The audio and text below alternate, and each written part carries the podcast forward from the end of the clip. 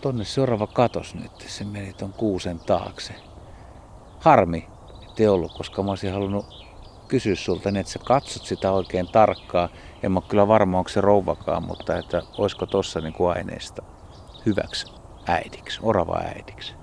No ainakin se näytti terveeltä ja tukevalta. E- ehkä se on kantavana. Voi olla, että siinä on tota aineesta. Oravista on kyllä tosi vaikea nähdä sukupuolta noin, ellei niitä pääse vähän kääntämään. Ja se edellyttää kyllä melkein, että, melkein, että ne on kädessä tai roikkuu kahdella käpälällä oksalla. Mutta varmasti niiden käyttäytymisessä on eroja ja toiset on ainakin no ehkä huolehtivaisempia tai vahvempia tai olisiko ne parempia ruokkimaan tai kokeneempia äitejä ainakin? No kyllä varmasti toiset on kokeneempia ja ehkä, no tietysti me tiedetään kauhean vähän siitä, että mitä siellä oravan pisän sisällä tapahtuu. Sinne ei ole mun tietääkseni kukaan yrittänytkään Suomessa asentaa kameraa, mikä olisi sinällään kyllä ihan mielenkiintoinen ajatus sekin, että näkisi kuinka ne pienet kehittyy niistä karvattomista rääpäleistä, avaa silmänsä ja on siinä vaiheessa karvasia ja lähtee hipsuttaa pesän ulkopuolelle. Mutta mm, mä sanoisin, että orava, orava naaraan niin kuin elämä lähtee rat, ratkeen ja sen perheen elämä lähtee ratkeen jo siinä kohtaa, kun se valitsee sen uroksen.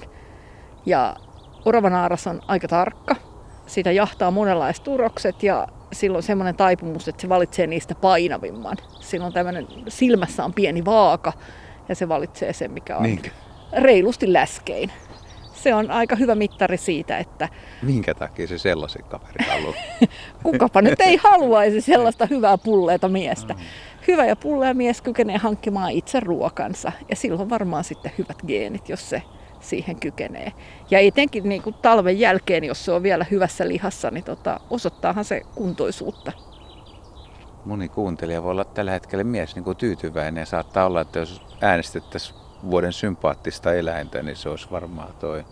Pullea orava. Orava olisi varmaan vahvoilla niin kameraa ei ole laitettu, se on totta. Ja voisiko sillä tosiaan niin kuin tutkia, mitä se, paitsi tietysti mitä se orava tekee siellä, mutta että miten ne naaraat käyttäytyy eri tavoin. Että, että sä voisit jo niin kuin miettiä, että toi käyttäytyy tai toi tuo paljon ruokaa tai toi imettää hyvin tai toi lämmittää hyvin tai jotain tällaista. No, sen mä tiedän, että välillä orava poikasia tippuu pesästä Mä en tiedä, tiputtaako ne naaraat niitä vai tippuuko niitä itsestään. Mutta joskus löytää sellaisia poikasia, jotka on karvattomia ja ne on joutuneet ulos pesästä. Ja silloin kyllä mietityttää, että onko siellä käynyt joku tikka tai joku muu, joka on käynyt vähän koukkimassa sitä pesää. Öö, sinne on vaikea päästä. Onko se naaras itse tiputtanut sieltä poikasia vai mi- mitä on oikein tapahtunut? Mutta selvästi silloinhan jotain on mennyt pieleen. Ja kysynkin, että onko kyseessä huono äiti. Niin, nimenomaan. Äitienpäivän kunneksi pitäisi kysyä kuitenkin, että millainen on hyvä äiti. Mutta se, että tota, mitkä tekijät sun mielestä sitten on, on sellaisia, että sä voisit sanoa, että toi on varmasti hyvä äiti? Mitä, pystyykö ihminen, katsoako sen ulkopuolelta, että Joo, mä luulen, että ihminen katsoo ulkopuolelta ja ihmisen on ehkä vaikea nähdä, mikä on hyvä äiti. Se on ihan totta, että meistä huonolta äidiltä näyttäisi vaikka sellainen, että Ilves pitää poikasiaan ja kun, kun poikaset menee, löytää vaikka rotan kolon ja menee roukkimaan niitä rottia, niin sille Ilveksen poikasellehan käy, kun se eka kertaa kohtaa vaikka rotan, niin sille käy helposti niin, että se rotta pääsee purasee sitä, vaikka nenästä tai jotain kamalaa. Ja silloin äkkiä ihminen ajattelisi, että olipa huono äiti antoi lasten leikkiä rottien kanssa – ja itse asiassa, jos sitä oikein tarkkaan miettii, niin huomaa, että ei se ollut varmasti huono äiti. Se oli varmasti kokenut äiti, joka tiesi, että sen poikasen on saatava se kontakti ja se kokemus. Se ei ole välttämättä mitenkään erityisen vaarallista. Se on tosi epämiellyttävää, jos rotta purasee. Mutta ilves siihen tuskin kuolee, tuskin siitä sairastuu. Ja se kokemus tarvitaan, jotta seuraavalla kerralla ei enää käy niin.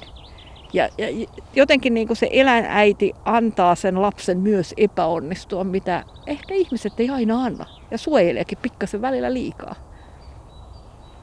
tuolla rungon takana, tuolla on tämmöinen kaatunut iso puunrunko ja siellä on vähän juurakkoa, niin sieltä rusakon korvat heilahti. Nyt se painoi taas takaisin pään sinne, ei näy mitään. Tässä edes on tämmöisiä tosi hienoja vihreitä sammalleisia runkoja, mitkä on jätetty makaan tänne espoolaiseen puistoon vahvoja suuria kääpiä kääntyneenä siinä. Tunnelma aika, aika hieno ja Rusakosta tuli mieleen, että enpä usko, että ihmiset sitäkään kovin niin kuin huolehtivana äitinä pitää, kun antaa poikaste heti hajaantua maastoon ja niitä on siellä sun täällä ja monet ihmiset ajattelee, että ne on hylättyjä.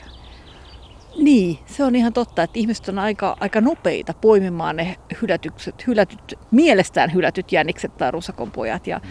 ja se on tietysti iso virhe, koska ne on ihan huolella pistetty johonkin paikkaan odottamaan äitiään, joka kyllä käy ne imettämässä kerran kaksi vuorokaudessa, mutta kyllä se emo tulee ja kutsuu niitä ja imettää ne. Et se, se huolellinen äiti on, on kyllä valinnut sen pöpelikön, mihin se ne jättää. Ei se vahinko ole, mutta ihmisen on välillä vaikea uskoa sitä. Että Mut, huolellista onkin se, että ne on hajotettu jonnekin maastoon. Niin onko se pystynyt käskyttämään, että pitää olla eri paikassa? Siis meneekö se periaatteessa niin, että siis kun on eri paikassa, niin jos tulee peto, niin se ei löydä kaikkia poikasia, se löytää ehkä vain yhden ja muut säästyy. Mutta se, että miten se emo pystyy todella käskyttämään vai meneekö ne poikaset automaattisesti kuka mihinkin, kun se pääpaikka on niin kuin hyvä, että ettei olla ihan niin kuin avaralla paikalla. Mä luulen, että harva on tota nähnyt, että mit, miten se käskytettäisiin tai jätettäisiin johonkin. Että antaako se jo, jonkun komennon suorastaan, että nyt paikka, et liiku, minä liikun, sinä et liiku. Mutta kyllä se tietää, missä ne on, koska se osaa tulla hakemaan ne siitä samasta. Enkä usko, että kun se naaras palaa takaisin niitä imettämään, niin se kuitenkin löytää ne. Ja vaikka ne äänet, joita se päästää, on pieniä, niin ei ne kovin kaukana voi olla siitä pisteestä, mihin ne on jätetty ehkä poikana on niin peloissaan, että se on hiljaa paikallaan. Ja se on tietenkin myös viisainta. Tuleeko mieleen nisäkäsmaailmasta niin muita hyviä äitejä, jotain lajeja, missä voisi olla? No nisäkäsmaailmassa on kyllä paljon mun mielestä hyviä äitejä. Nisäkkäillä on ylipäänsä, tai ainakin isommilla nisäkkäillä on juuri se, että koska poikasia tulee niin vähän, niin ne pitää hoitaa kunnolla. Et ehkä, ehkä just tuolta jyrsijöiden puolelta sanoisin, että määrä korvaa laadun ehkä enemmän, mutta sitten sit kun seurataan is, isompia nisäkkäitä, nyt, no vaikka kettua, niin kyllä kettu hoitaa hyvin poikasensa. Että ne voi seurata pitkään äitiä ja isää ja niitä ruokitaan huolella. Isäkin osallistuu kiltisti perhehoitoon. Siellä voi olla sisaruksia hoitamassa ja se perhekunta, tai jollain mäyrillä, niin perhekunta on hyvin ilmeinen ja tietyllä tapaa huolehtiva. Mutta karhuilla ja sorkkaeläimillä taas sitten niin urokset ei huolehdi yhtään. Niin. Ei, ei, se on ihan totta, joo. Se on totta, että sorkkaeläimillä naras on jätetty jo kau- kauan ennen kuin mitään syntyy ja, ja niitä vaan jahdataan seuraavan parittelun toivossa.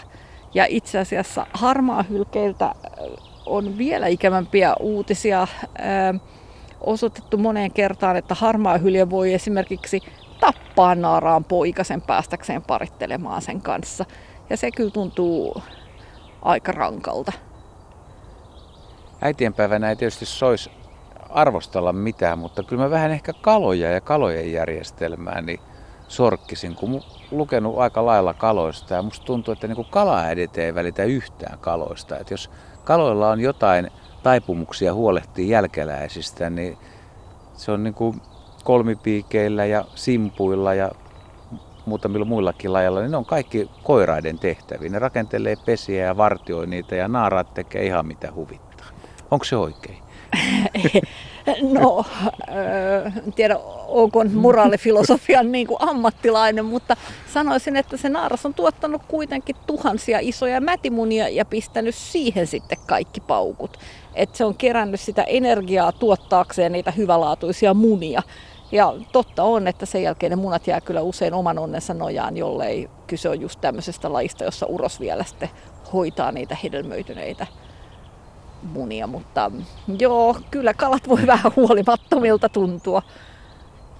Jos sä saisit äitienpäivän kunniaksi, kun on tämmöinen ihan komea, komea kaunis aamukin ja ihan mukava fiilis tässä, niin joku laji, mikä tahansa, niin selvittää sitä äidin roolia ja sulle paljastettaisiin niin ne kikat, että mikä tekee toista naaraista tavallaan menestyksekkäämpiä kuin toisista, niin olisiko jotain toivelajia ja mi- mitä sieltä pitäisi selvittää?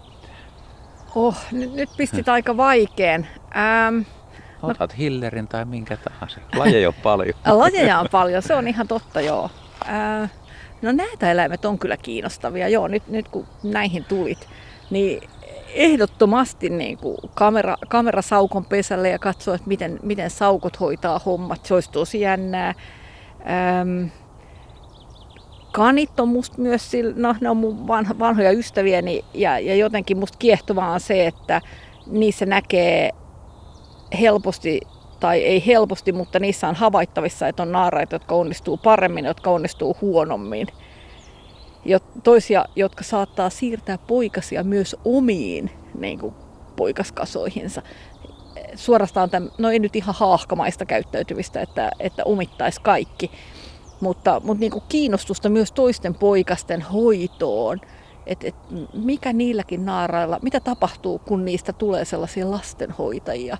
Jyr, jyrrääkö hormonit niin kovaa, että tekee mieli ottaa kaverinkin poikaset itselle? Epäilys siitä, että mä voin hoitaa näitä paremmin. Niin se kyllä mietityttää. Täytyy toivottaa sulle ja kaikille äideille hyvää äitienpäivää. Kiitos, kiitos. Samoin kaikille äideille. Mä tarjoan sulle nyt tämän jälkeen kahvit ja saat sitten munkin tai pullan tai leivoksen. Selvä, kiinni veti.